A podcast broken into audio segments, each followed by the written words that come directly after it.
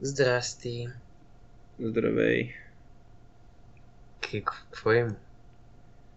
Ох, ами...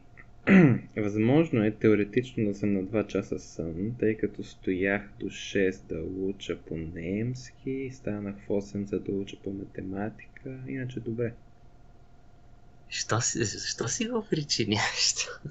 Еми, трябва да изкарам оценките, човек, трябва да се учи това. Какво друго да правиш?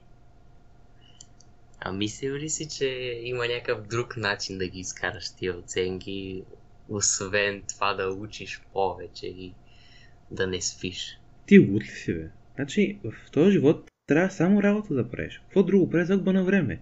Значи, това хората кога ще го разберат? Трябва само да работиш. Алекс, твоята продуктивност е токсична.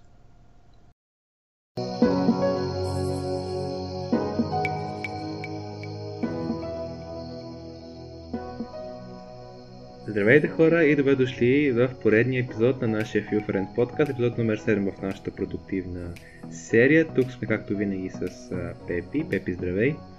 Здрасти, Алекс. Днеска как си? Днеска се чувствам много добре. То съм бил продуктивно същество и съм готов да говоря за темата днес, която е токсичната продуктивност и като цяло hustle culture, което значи да работиш колкото се може по-здраво.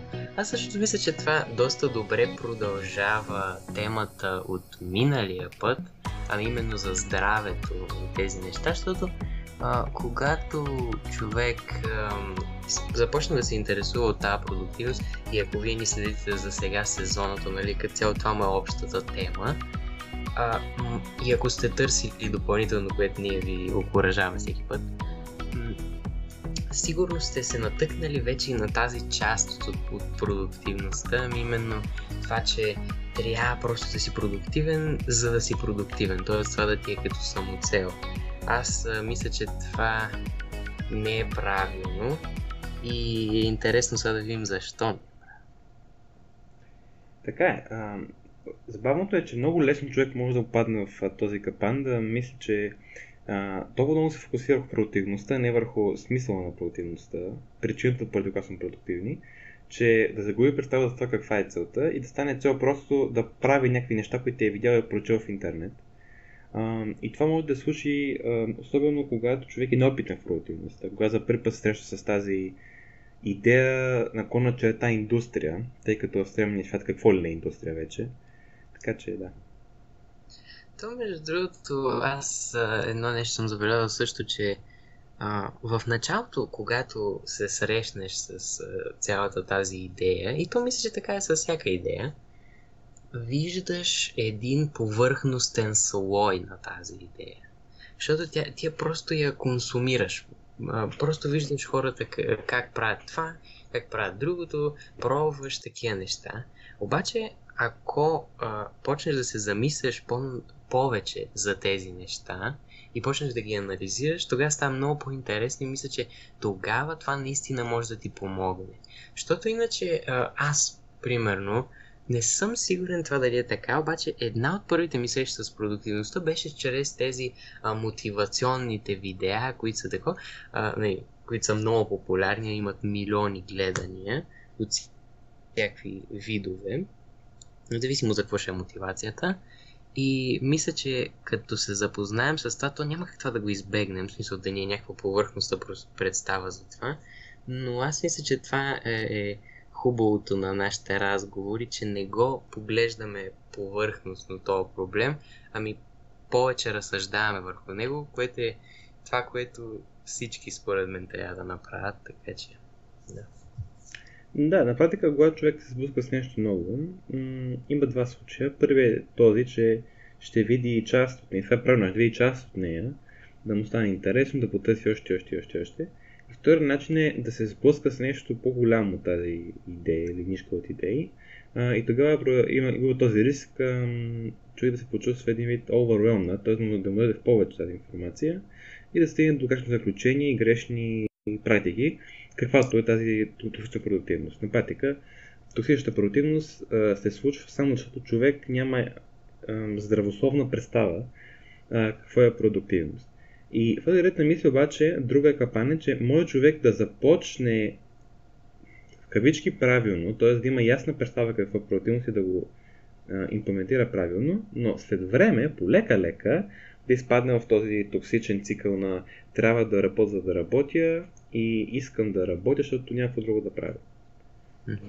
Аз мисля, че това мога да го свържим и с образно казвам четирите стадия на запознанството ни с продуктивността като цяло.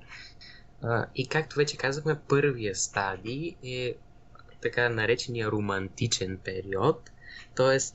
стадия, в който сме като добре, това е невероятна идея, супер, сега ще си подобря живота, всичко е хубаво? Това е на сърфес нещата, това са мотивационните неща. Не? А, това е 100%. Е, затова хората ги гледат тези неща. Защото когато видиш някой да ти каже, ти си супер, ти ще можеш да се справиш, трябва да работиш и всичко ще постигнеш, вярвай го, ще стане.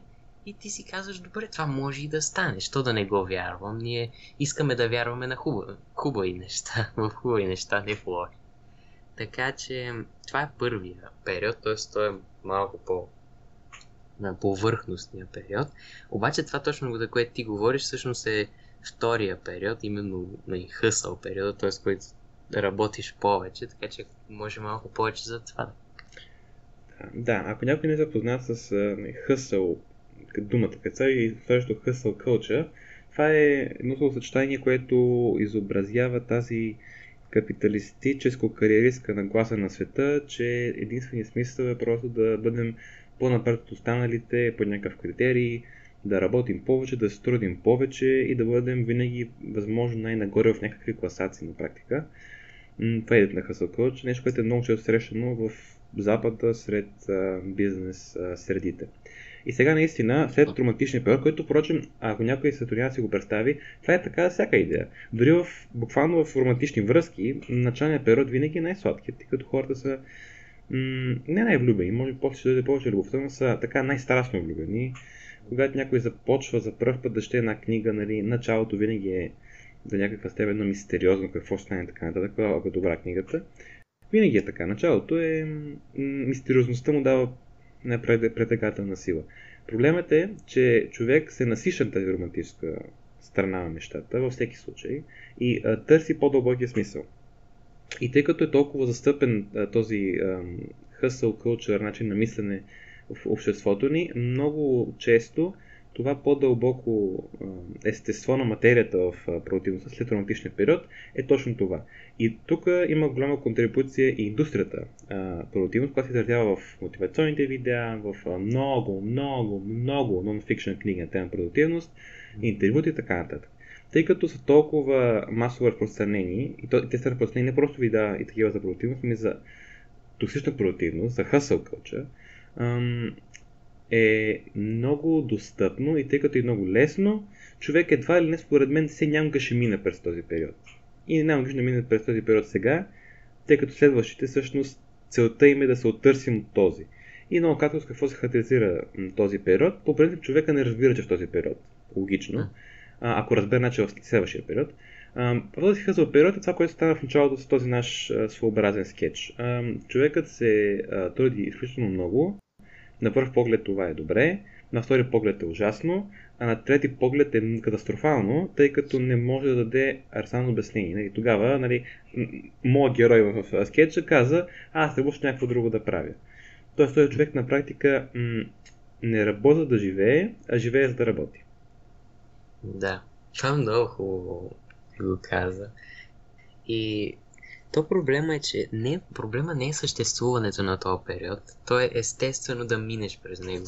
Проблема е, че много хора остават там. Защото то... Защо остава там? Просто защото то е а, малко под повърхността и е толкова достатъчно малко е, за да работиш. Защото първия период си като добре, дай сега да разбера нещата, как действат. Когато малко повече се запознаеш, вече казваш добре, то не мога само да ги уча тия неща, дай сега да почна да ги прилага.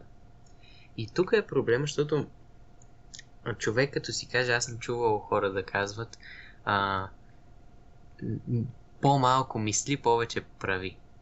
Mm-hmm.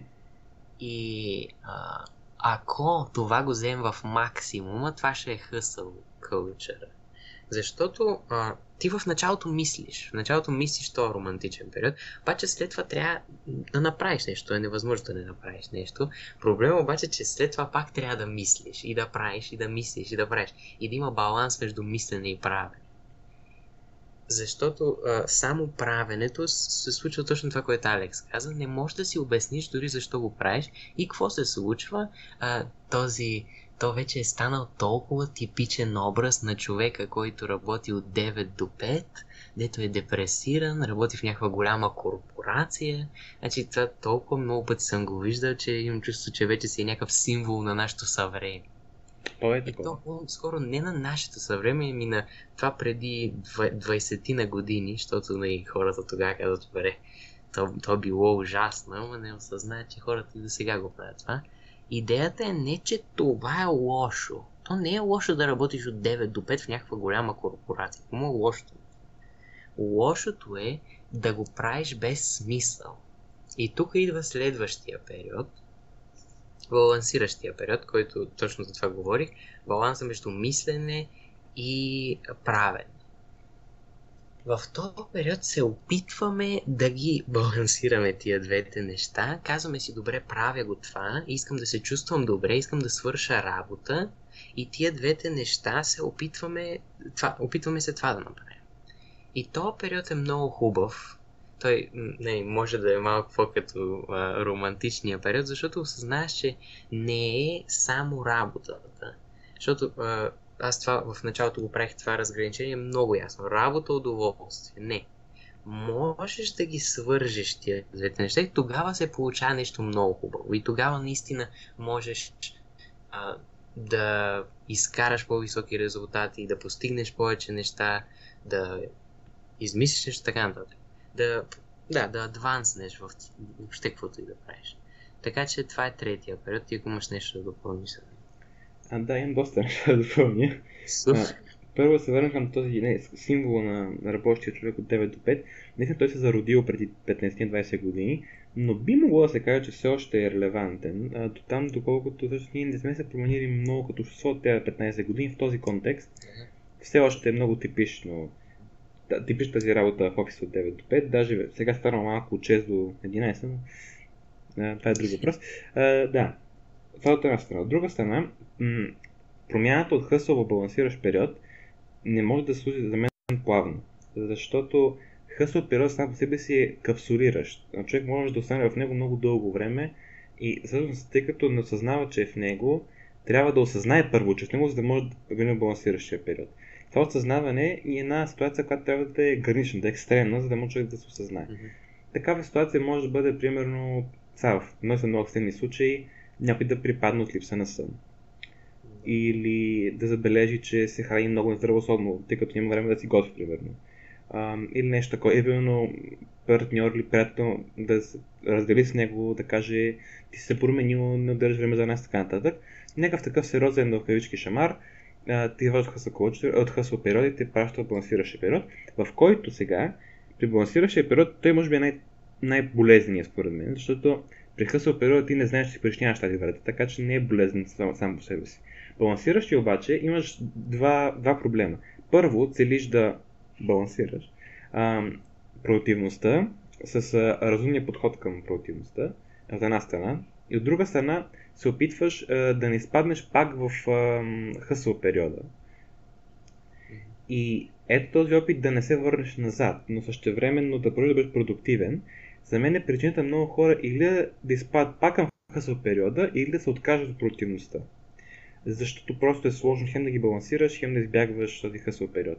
А, и за това този момент, тъй като човек не вижда плодовете от балансирането в този период, е най-сложния, тъй като ние, вие работите за нещо, което не, не го осъзнавате и не го виждате още. И вие ще го видите, когато дойде четвъртия период, който ние сме нарекли баланси ран период.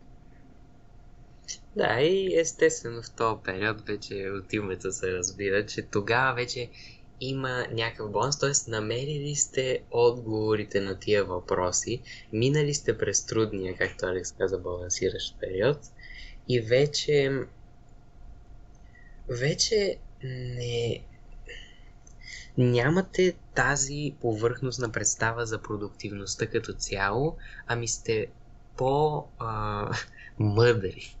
така да кажем. Да. Тоест, може да а, разграничавате полезни от вредни неща. И когато ги чуете, и може да давате и, и а, горе-долу нали, съвети на другите, някакви насоки и така нататък. Но това не е важното. Важното е, че вие вече знаете какво искате да постигнете и знаете как да се работи точно.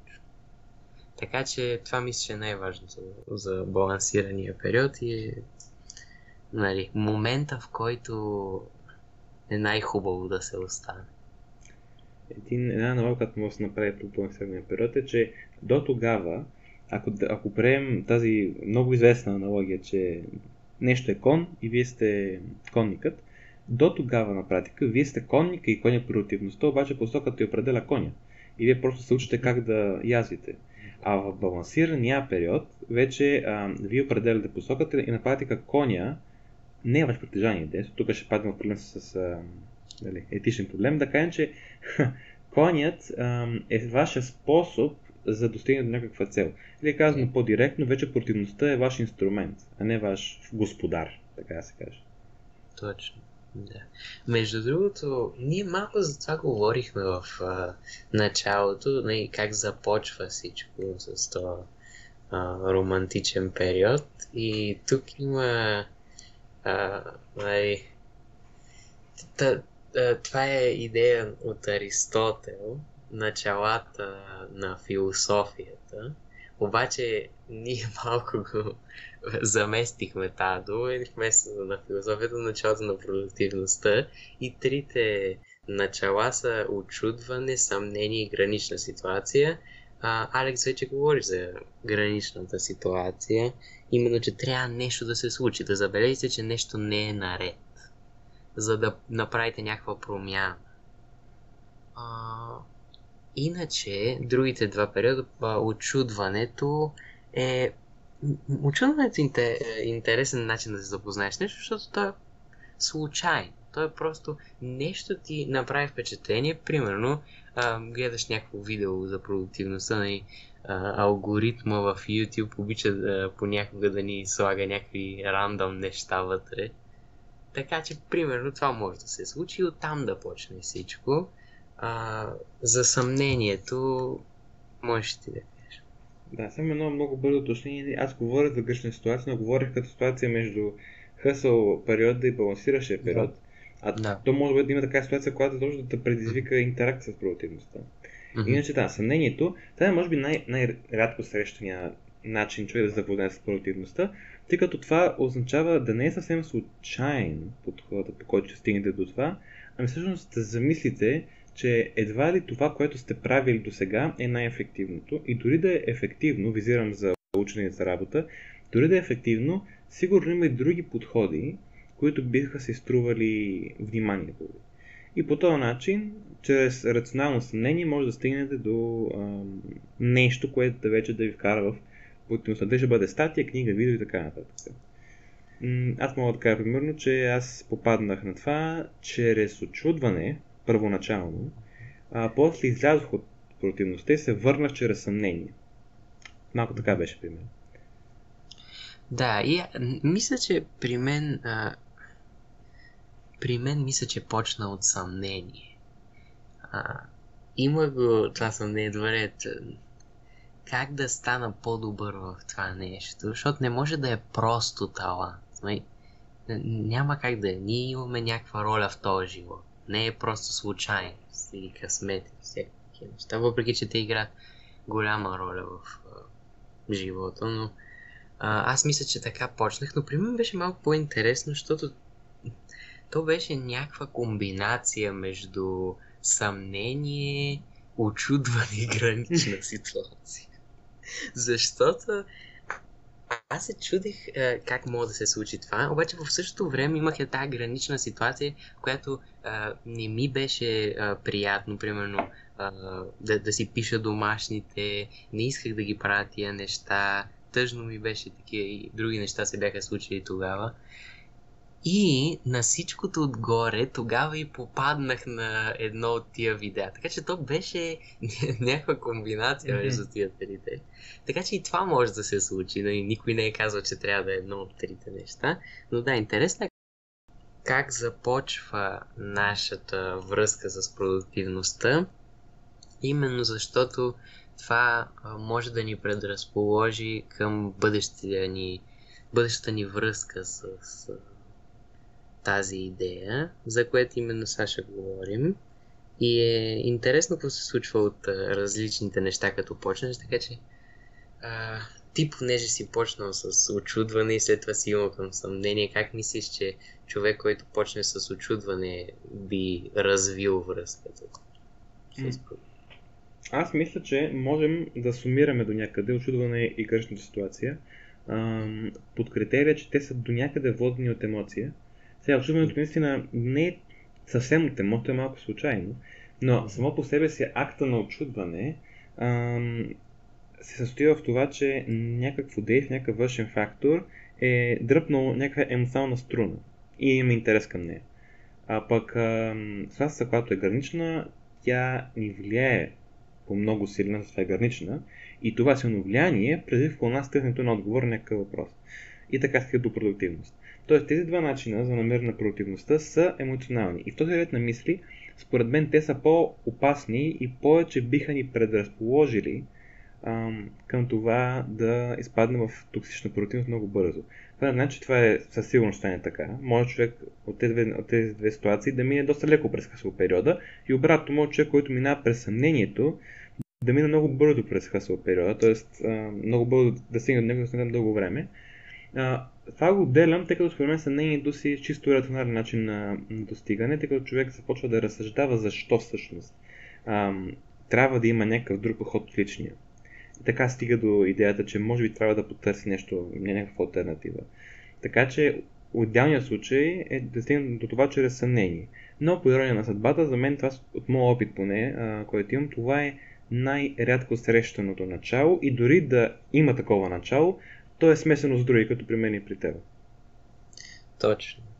То, да, трябва да има, трябва да има някакъв момент. Аз а, не си спомням точния момент, си спомням, че имаше момент, който просто да си каже, добре, дай да се позанимавам малко с това. Нещо да ти а, запали искрата на интерес. И ти говориш за, за токсичната продуктивност, то всъщност това ни е епизода днес. така че един а, е, една колонка, така ако мога да нарека, на токсичната продуктивност е това ние да започне, да, да станем буквално нарциси. И какво имам преди по това?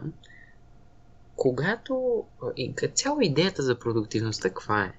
Че да можеш да се подобриш най-базовата идея на self-help на абсолютно всичко да можеш да се подобриш. Обаче защо искаш да се подобриш? Тук е интересното. Ние като, за, като зададем въпроса защо на много неща, тогава става интересна дискусията всъщност. И м- една популярна причина е за да се изкачиш в социалната стълбица, в иерархията на обществото обаче тогава и, е, идва този капан на нарциса, а именно това ти само за себе си да мислиш, т.е. станеш изцяло егоист, да кажеш, добре, аз как мога да се подобря, а, това как се на мен ще ми помогне, гледам ги тия неща, чета и книги, тия книги, другите всичките а, са ми конкуренция, това е, аз трябва по-високо да се кача, просто защото а, ти имаш тази идея, че трябва да си повече от другите, а не повече от това, което си бил вчера. Което всъщност е идеята, която аз подкрепям и втора. Така че това е много опасно и един а, от а, признаците на това, че сте попаднали в токсична продуктивност.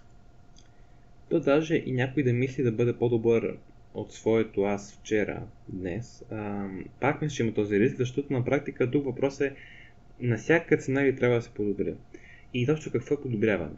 Ако аз изкача в цялата стълбица в името на хуманността си или на морала си, това наистина ли е подобрение? Ето това са въпрос, които човек трябва да зададе, защото на практика самоподобряването може да бъде гледано като част от себереализацията. А това си, а това си ценност. Някаква ценност. Сега, има много, има вече много ценности. Нали, морала е някакъв вид ценност, да това е цялата система, семейството ви е ценност, гаджето ви, там, съпруга ви или така нататък, съпругата ви. Това също е ценност, връзката ви, вашите деца са ценност. И в този на мисли трябва да се поставят ясни приоритети. Съществуват или трябва да, да съществуват ясни приоритети от тези ценности. И пък в този ред на мисли, ако продуктивността искаме да бъде, така да се каже, общо валидна, и това само подобно да бъде общо валидно, ние трябва да се стремим към това да, да развиваме една ценност, която, примерно, искаме да остана стълбица или пари и така нататък. Ами трябва да се стремим, така да се каже, всички ценности да бъдат развити така, че да не се бутат една в друга. И това всъщност е разликата между един човек, който се грижи за себе си, не self-care, и един нарцис. Нарцисът това няма да го направи, ще се концентрира върху а, една ценност и е явно способен да жертва други в името на тази ценност. Но за мен това тогава не е ценност, това е самодеструктивна идеология. И това може да се... Има много пример за това, защото токсичността на тази индустрия е толкова голяма, че има примери, има в YouTube даже видеа, разкази на хора, където това е предизвикало ам, разкъсване на семейства, предизвикало е разводи, предизвикало е депресия и по-тежки неща, които сега няма да кажем, за да не да настроението. Може да сетите кое е най-лошо, което може да се случи. И това се случва. Следователно, въобще не е шега това. Е, защото никоя идея не е шега. Всяка идея трябва да бъде взета и когато бъде взета в тази екстремност да бъде ежедневна цел, човек трябва да се запита на какво е способен за тази цел и къде са границите. Ако не може да намерите граници, сте в много голяма опасност, според мен. Да, така е. То това е, мисля, че се свързва и с а, тази мъгла, която може да дойде с това цялото знание, което идва наведнъж. Защото то и нали, какъв е проблем? Проблема е, единия проблем на човек може да е когато има твърде малко от нещо, обаче другия е когато има твърде много от нещо. Защото а, това, е, това, това е интересна идея, може да поговорим малко за нея. Защото когато има прекалено много виждания, прекалено много идеи и повечето, които, до които може да се докоснеш, т.е. в интернет а, пространството, са по-повърхности, така би се изразил.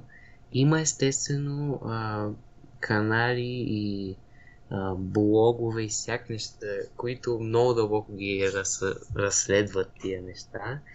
А, така че не казвам всички, че са че по този начин а, си правят а, нещата, но това е голяма опасност, това което Алекс каза. Така че мисля, че то всъщност това може да го свържем и с а, този периода, който е а, балансиращия период, защото тогава ние се опитваме да, да сме в реалността, да имаме една позитивна визия за това какво може да, се, може да се случи, но и пък да не се самозаблуждаваме за това какво може да се случи, защото най-накрая най- продуктивността не е нещо, което а, ще ни направи от а, супер зле на гении и велики хора.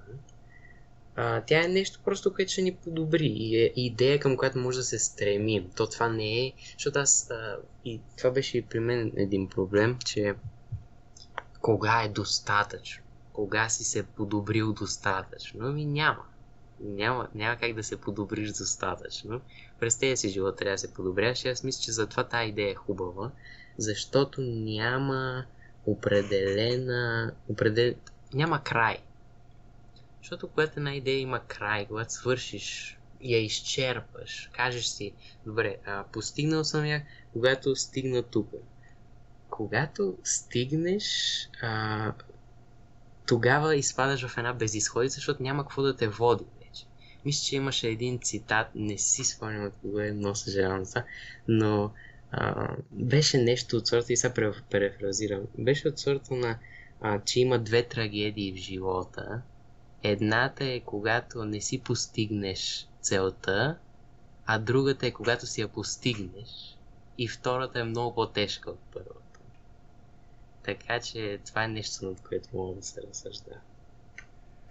Една моя идея, сега която ми, ми хрумва и би да добавя, е, че наистина идеята може да е безкрайна, но според мен практическата употреба на тази идея трябва да има своите не краища, а граници. Тоест да, да, да допуснем, че идеята е една ръка. И вие сте в началото на извора на ръката и тръгвате по нея. А, наистина тази ръка не би трябвало никога да има край. Тоест не би трябвало никога да се влее в морето, така да се каже. Ако може да се влее в морето, това е окей. Една идея, която има край. Просто не е идея на която да отделите смисъл на живота си, примерно. Тъй като има край. Обаче, ако проблемът е там, че има вероятност понякога е, на някои места а, водата да прелее и да е извън речното корито, така да се каже, и тогава се размиват границите на реката. Отстрани, ако си го представите. А, и това е един вид аналогия на това, че трябва да имате ясни граници, т.е. ясни стени около реката, тъй като ако ги нямате, а, тази вода ще се разпръсне из а, почвите и няма да ги напои, а ще ги интоксикира, защото аналогията е, че противността всъщност се намеси върху вашите семейство, морал, има шанс поне, семейство, морал, деца, връзки и така нататък. Като да, това е основната аналога, която може да се направи като рекичка.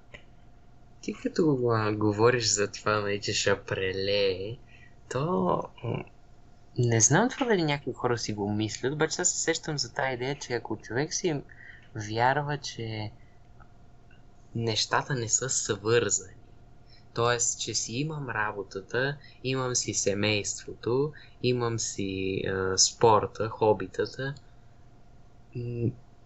имате си ги тези неща, обаче те са свързани. Защото аз това съм забелязал, че някой човек, когато преминава през нещо, примерно, да кажем, скарал се с а, гаджето си. Не, не би трябвало, защото и не мисля, че ще стане, той просто, когато смени средата, т.е вместо от парка, където се е скарал с гаджето си, като отиде в училище, смени средата, ще си смени настроението. Защото когато а, една от тези а, основни така, части на живота не върви добре, това се отразява и на другите. И това много въжи за продуктивността, защото тя както може да е средство за подобряване, може и да води до лоши неща. Естествено, това за което сега говорим. И всъщност и до отчаяние, защото ако си, пак се връщам на тази идея за изкачването на стълбицата и побеждаването на другите, рано или късно ще се стигне до тази идея, че не можеш да победиш всички. И тогава може да изпаднеш в едно такова положение, къде си като добре, аз като не мога да победя всички за какво да се пробвам. И нали затова казвахме, че не е това да побеждаш всички дета, поне за мен. Така че да. Но сега дай всъщност да си поговорим малко за по-конкретни неща и неща, които ще покажат на всички, които това го гледат, че са в този стадий на токсична продуктивност. Така е. И сега, нещо по-конкретно, което ми хрумва, ако може да го свърна това, което ти каза, е следното. Ти каза две неща, които се ми сториха много интересни. Първото, а, че човекът а, не може да бъде винаги първи, поне не трябва да към това, тъй като е опасно. Добре. И второто, а, което спомена, да, беше това, че ако не стане в един аспект от живота, примерно ако се скъсаме с гаджето, това се отразява на другите аспекти от живота. Сега, и, а, относно първото, човек за мен би могъл да каже, че се стреми към това да не му влияе. И ако, не, и ако успее да не му влияе, това е характеристика на Ничевия свръхчовек. Сега, няма да навлезем в подробно, тъй като искам да запазим тази тема за един следващ епизод, който идва много скоро. Много скоро от епизод ще е страхотен, но накратко само свърх човека Ниче, на теория на философ Фридрих Ниче, живял през 19 век, е, че той свръхчовек всъщност е над а, морала, над емоциите, той е напълно рационален и винаги взема най-рационално държаните решения, като има емоцно, има емоцно, но и рационализира. И това би могло да бъде случая тук в един идеализиран а, свят. Човекът рационализира своите емоции и казва, добре, ще занимава с тях после, сега превключвам на училище. Mm-hmm. Тъй като обаче ние сме свръх хора, нямаме тази характеристика, не се, не се намират природно у нас, точно поради тази причина се намира и риска ако се стремим към това да бъдем винаги първи, да спаднем в една в депресивни състояние. Защото човек трябва да има изключително силна психологическа основа, за да може да стреми да бъде винаги първи. И това е втората характеристика на свръхчовека Ниче. Свръхчовека Ниче има желязна психологическа стена и той винаги може да се облегне на нея. А, но хората нямаме такава стена. Дори да имаме, тя е с пукнатини, тъй като сме хора. Тоест, тя пукнатини представляват нашите страхове, емоции, притеснения и така нататък. И за това стремежа към първото място винаги е проблем, тъй като може с тази идея да кажем, че упражнява много силен натиск върху стената, тази стената може да рухне поради пукнатините. И рухването на психологията ни е mental breakdown, депресия и така нататък. Обаче, сега да вземем за пример един човек, който да кажем, че има една шокове солидна стена и се опитва да преодолява тези проблеми в един аспект и да бъде независим един аспект от другия аспект. Това, което може да стане, тъй като не е свръх човек, е да се откъсне от социалната реалност около себе си и да изпита една мощна алиенация, т.е. едно мощно а, загуба на представа за собствената личност, което като резултат може да повлияе на абсолютно всеки аспект от живота, т.е. да се получи по една ирония точно обратно това, което той се опитва да направи, и да повлияе толкова лошо, че да доведе отново до този ам, общ срив, за който говорихме преди малко. Между другото, това е много интересно и е тема, която и двамата ни засяга, мисля. Защото като кажеш, а, има разлика между това да си интроверт и това да си в алиенация. Mm-hmm. И може хората да ги бъркат тия двете неща, обаче не трябва да се бъркат.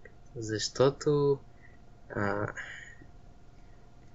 да, си, да си интроверт не е да, да мра... То не е... И али... Алиенацията не е да мразиш хората, обаче алиенацията, това как аз си го обяснявам, е да искаш се по всевъзможни начини да се откъснеш от тях, защото искаш да се фокусираш върху себе си повече. Не знам това дали е така. Ти как го разбираш? Аз бих добавил това, че обаче проблема е, че а, ти си откъсне от себе си. За това е алиенация. Да, това е друго. Да. И това е разликата. Интровертът не се откъсна от себе си. Да.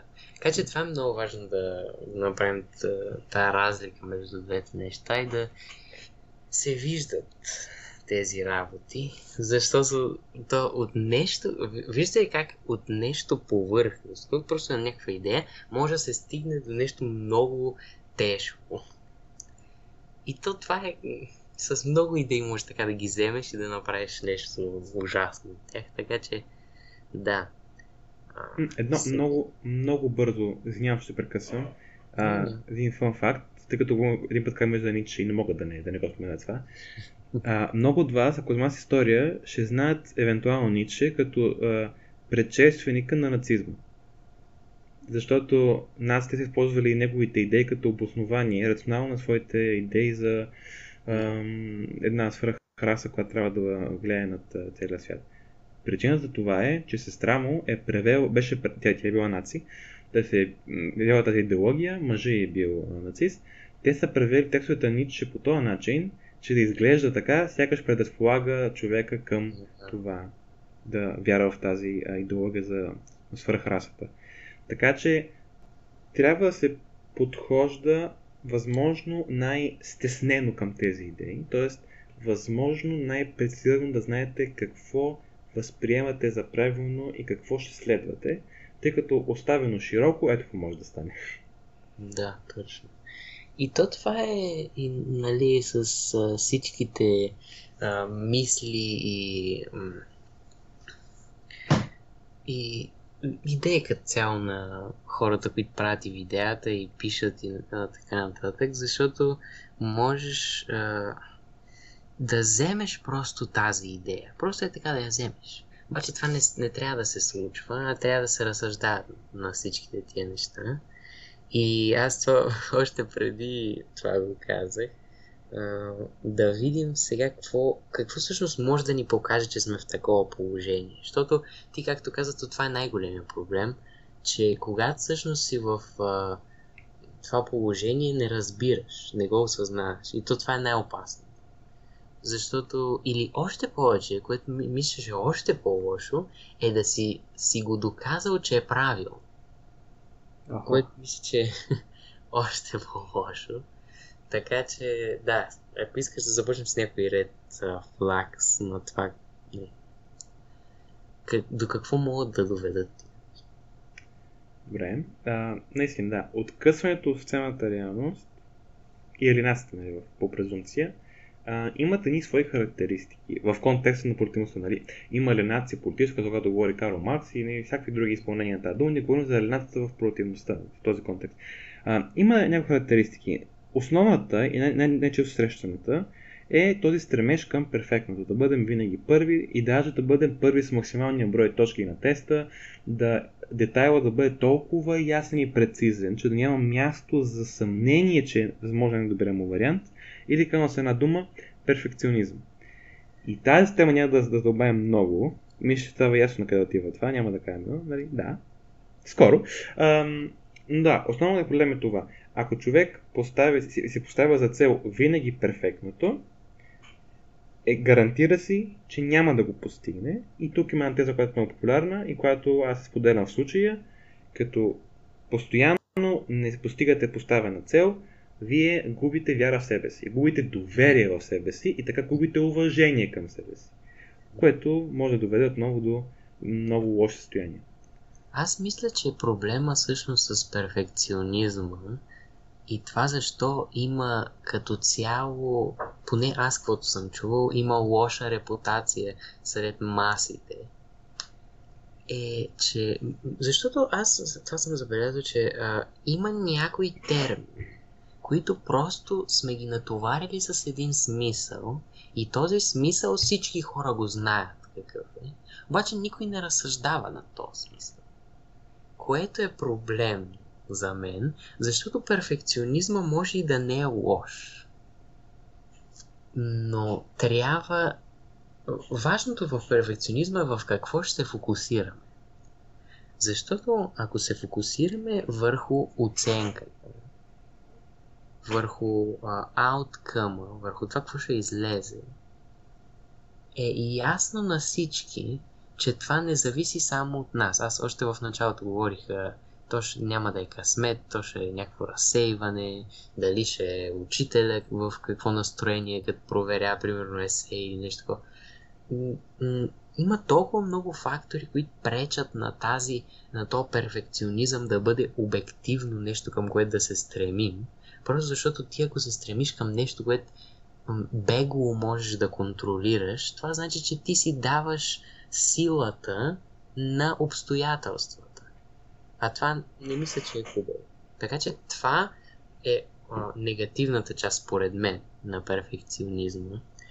Но има и позитивна част. Но както Алекс каза, това ще си има цяло...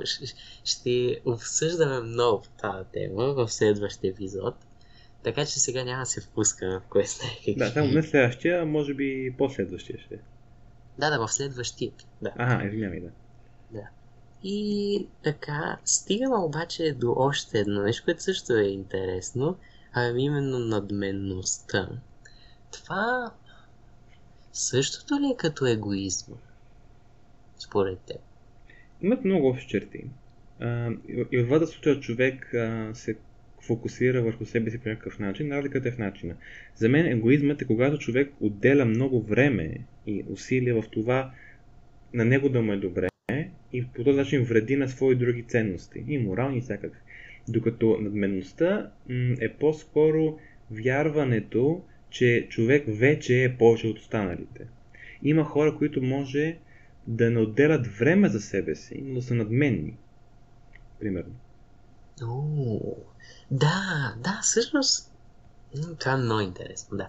Значи, едва ли не егоизма е човек, който се фокусира върху себе си и прави всичко възможно, за да се подобри, той да се чувства по-добре и не го интересува как другите ще се чувстват. Обаче надменният човек може да си го представим като някой, който мисли, че е повече от другите просто. А не, че се фокусира върху себе си да се подобри и да не мисли за другите, ми мисли просто, че е над другите. Което, да, съгласен ли си? Да, само да, да замислите, че надменността не е екстремно лошо, като може да имате хора, които да са с добър намерения и да искат да помогнат, но да са надменни, тъй като мислят, че знаят всичко. Нема добри намерения. Това е интересна идея. Обаче, да, това, това всъщност, да, това, сега ти като го казва, се сещам за такива случаи и е много интересно при тия хора, защо го правят това? Може би, защото усещат, че имат някакъв дълг към другите. Защото аз това не може да Дали защото той като смята, че е нещо повече. Да кажем, че някой се заблуждава, примерно, че е свръх човек. Хо, добре. Така да кажем. Ако той това си го мисли, той дали ще помага на другите да станат или просто ще, ще се смята за нещо по-висше от тях и въобще няма да се занимава. Само да питам, а, говорим за свърх човека на Ницше или свърх човек просто като човек, който е свърх по много критерии? Така, понеже а, ако почнем да говорим за свърх човека на Ниче, нещата ще станат много сложни. Точно така. Така че да, да кажем не, въпреки че с, това, с тази идея го казах, но сега се усещам, че би било станало по-сложно. Почнем за това. Така че да, да си представим някакъв обективен свят. Да. Да, ня- някакъв супер човек, да кажем. Да, да ами според мен то надменността не винаги, но може да бъде независима от други качества. Примерно, егоизма е увързан а, с други качества, като м- може да има лицемерие, може да има апатия и така нататък. При надменността, надменността може себе си да, да донесе, примерно, асертивност прекалена или вербална агресия. Да, възможно е. Но е възможно и надменността да съществува заедно с добрината, учтивостта едва ли, добре, тук се поправям, учтивостта може би не, но с добрината, с симпатията, с емпатията, нали, те не си пречат толкова много, че да са взаимно изключващи се. Според мен. Това е, да, това е интересно тема. И мисля, че последния ред флаг, който с тебе извадихме и сещаме, е мисля, че най-лесният за разпознаване и ако до там се стига, значи е ясно какво трябва да се направи, то това всъщност е граничната ситуация. Да. А, да се чувствате под постоянно напрежение, да правите повече, да сте повече, да изкарвате по-хубави оценки и така нататък, което е доста опасно. И тогава вече рано или късно, ако го усещате това напрежение, защото аз това съм забелязал, тези неща не са м- не са ни е, отпред пред съзн... в съзнанието. Не, не ги виждаме всеки ден. Това напрежение то седи някъде отзад. И расте, расте, расте. И когато е, вече е толкова голямо, че не може да го игнорираме, тогава вече може да стане нещо, примерно като паника, така или изведнъж да се депресирате и такива неща. Така че това, въпреки че е лесно да се види, то е лесно да се види, когато се случи вече. Трудно е да се види обаче кога се а, изгражда това нещо. Така че това също е важно да се знае един интересен факт, за да видите всъщност колко релевантна е темата, която обсъждаме днес. В много западни страни, особено в Съединените щати, в училищата имат стаи, които ги наричат panic rooms, паник стаи, където изпращат деца, които получават паник атаки. Тоест, това там е нещо напълно нормално и хората свикнали с това. Е, Представете си. Това, е ужас. Това, да, то, това, това е страшна идея всъщност. Това да стане нормалното. И аз мисля, че натам отиваме всъщност, защото а, това поне, което аз съм забелязал е, че все повече и повече хора а, споделят това, че имат някакви такива състояния на депресия и така нататък. Докато, не знам преди дали е просто не сме били толкова свързани с тези социални мрежи и хората пак са си а, пак са си били така, но определено мисля, че сега и с локдауни, и с всякакви неща, които се случват, тези неща влияят и когато човек няма нещо, както ти казваш, нещо на което да се опре, въпреки, че не е перфектно. Ако няма нищо, просто ще падне, а всички знаем това до какво ще доведе, именно всички тези а, екстремни ситуации, които всички искаме да избегнем. Така е. И има един друг много интересен а, момент. Може би последния вече, който трябва да се защото времето минава.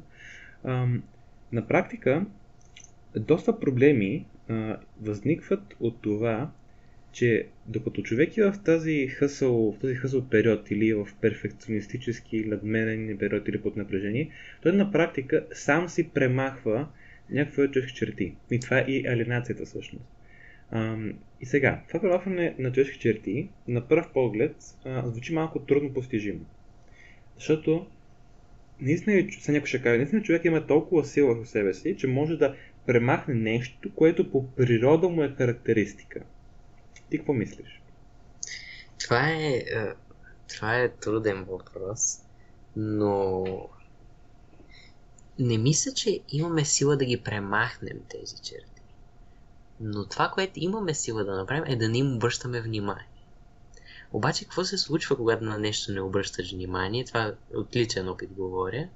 То расте и расте и накрая то, то ще стане толкова голямо, че няма как да не му обърнеш внимание, защото какво ще се случи? Е, че то ще почне да се разпространява в други части сфери от живота. Така че не може да махнем човешките черти, но може да се преструваме, че ги няма.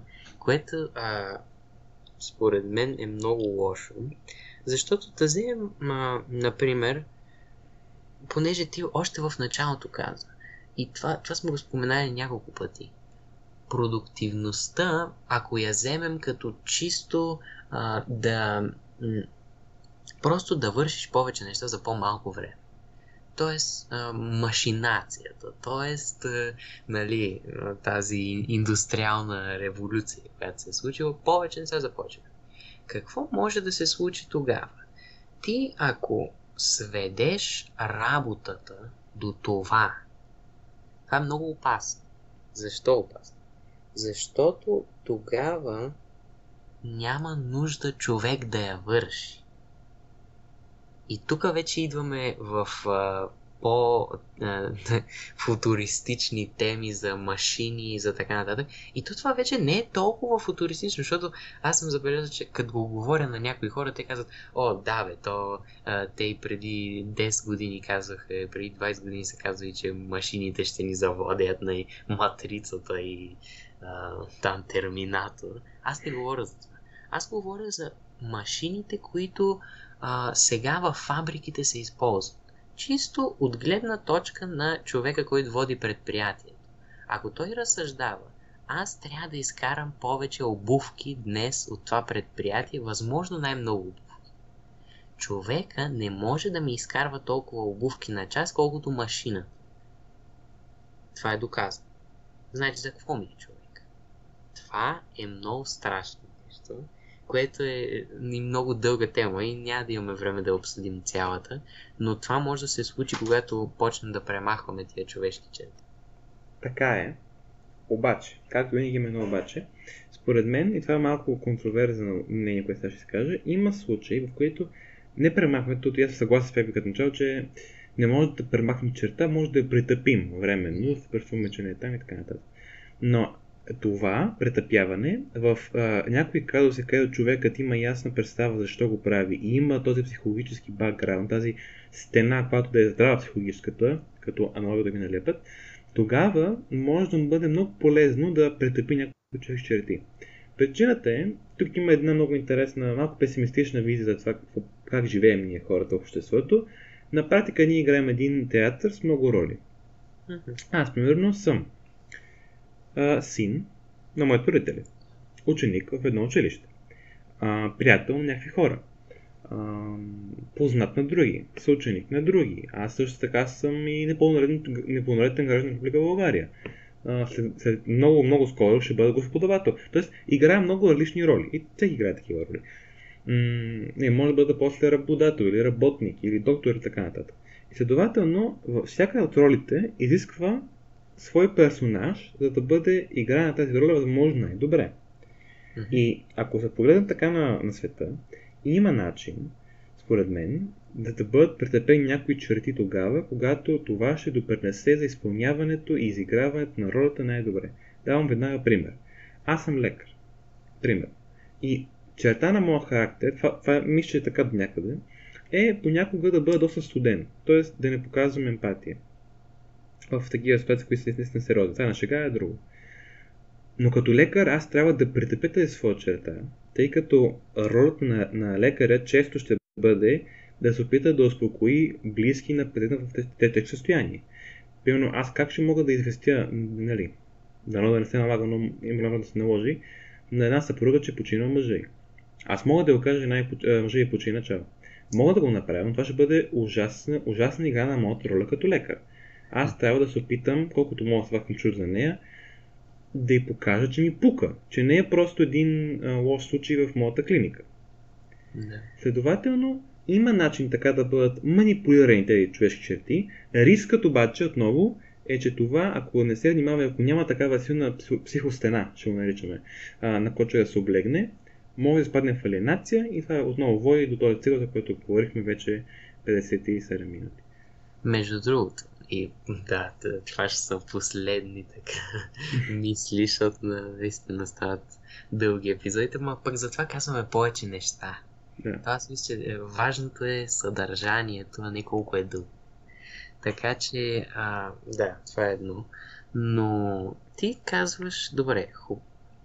В някои ситуации, да вземем този пример с лекаря, трябва да притъпиш а, части от характер обаче, това можеш ли всъщност емоциите си да ги притъпяеш? Защото това мисля, че е голям проблем с а, хората, които управляват организации и фирми и така нататък. Пак се връщам на този пример с фабриката. Ако вземеш човека просто като част от неговия характер, т.е. ако взимаш доктора, понеже аз това, това съм забелязал. Гледах един клип оня ден, който беше свързан с доктор. И то доктор нали, имаше комуникация с нормални граждани. Като кажат, че е доктор, като човек сложи тази е, униформа, то, да, на доктор, и, а, и, и, и, и се каже, че е доктор, човек си представя едно нещо. Обаче той не си представя човек.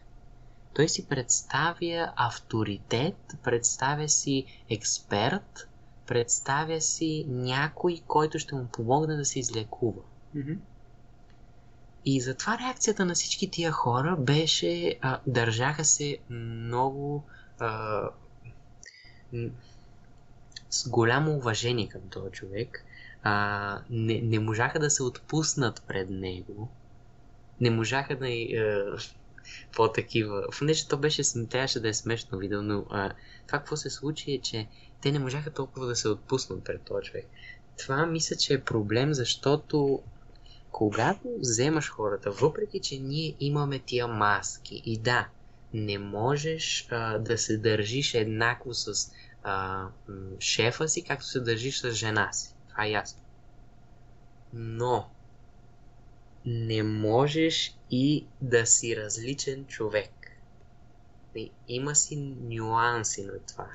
И аз мисля, че е много по-полезно и като цяло комуникацията между хората и това да постигнеш повече.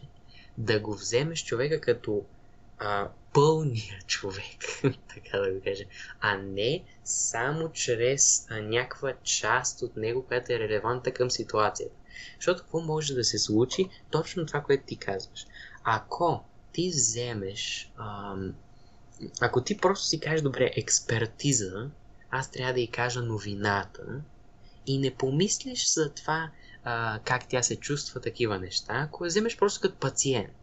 Тоест взимаш една част от нейния от нейното описание, защото това, което ти каза да, да взема твоя пример и да сложа жената в него, ти каза, че си ученик, че си син. Жената е а, роднина на починал за теб, обаче тя е и съпруга. Ако ти я вземеш като роднина на починал, да, ще го кажеш. Обаче ако не се поставиш, ще го кажеш нормално. Няма да е достатъчно добре това, както ти каза, няма да си изпълниш ролята като хората. Но ще си го направил а, в а, нали, according to ситуацията. Е. Ако обаче се поставиш в нейно място, видиш я като човек изцяло, и видиш, че тя е освен пациент, нали, роднина на пациент, и жена, която е изгубила съпруга си, тогава вече можеш да добавиш всичките емоции нужни за обяснението на това. Така че не знам дали много добре си изразих и много добре а, изразих тази идея, която имам да кажа, но това мисля, че ми е основният проблем с това. Като взимаш части от хората, ти колкото и да м- а, се фокусираш върху ситуацията и се опиташ да вземеш точно тези неща, които ти трябват от човека тогава, ще пропуснеш нещо.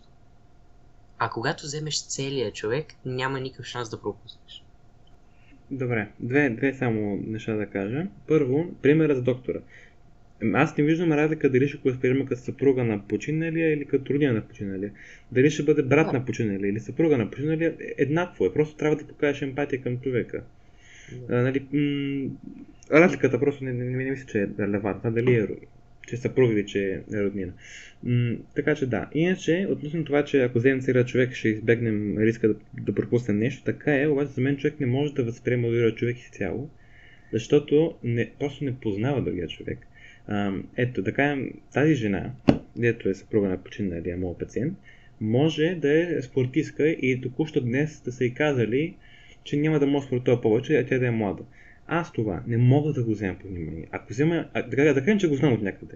Не, не, не, не знам как, но да кажем, че го знаем. Ако взема и това под внимание, и взема под внимание какво е нейното отношение с майка й, и взема под внимание, че преди няколко дена е умрял кучето й. А ако взема всичко това под внимание, първо аз се овървелна, второ няма да мога а, да си създам ясна представа за, за този човек, според мен. Според мен ние а, познаваме и възприемаме хората като хора изцяло в много, много, много редки случаи. Да кажа родители, деца и съпрузи. Всичко останало, и, айде, и приятели са много близки. Всичко останало извън това, семейство, съпруга, деца и приятели, близки приятели, всичко друго го възприемаме в някакъв контекст. Веднага давам пример. Още един. Аз не мога да възприема учителя си. Е, по-скоро мога, но не трябва а, да кажем, като човек, който има някакво политическо мнение. Той си го има човек. Обаче в класната стая той ми е учител, аз съм ученик. Това няма място там. Сега, навън, пред училището, аз мога да си говоря с този човек, като граждани, дори като приятел в някои случаи, и там да говорим за политика. Тоест, селективно избирам какво да взема.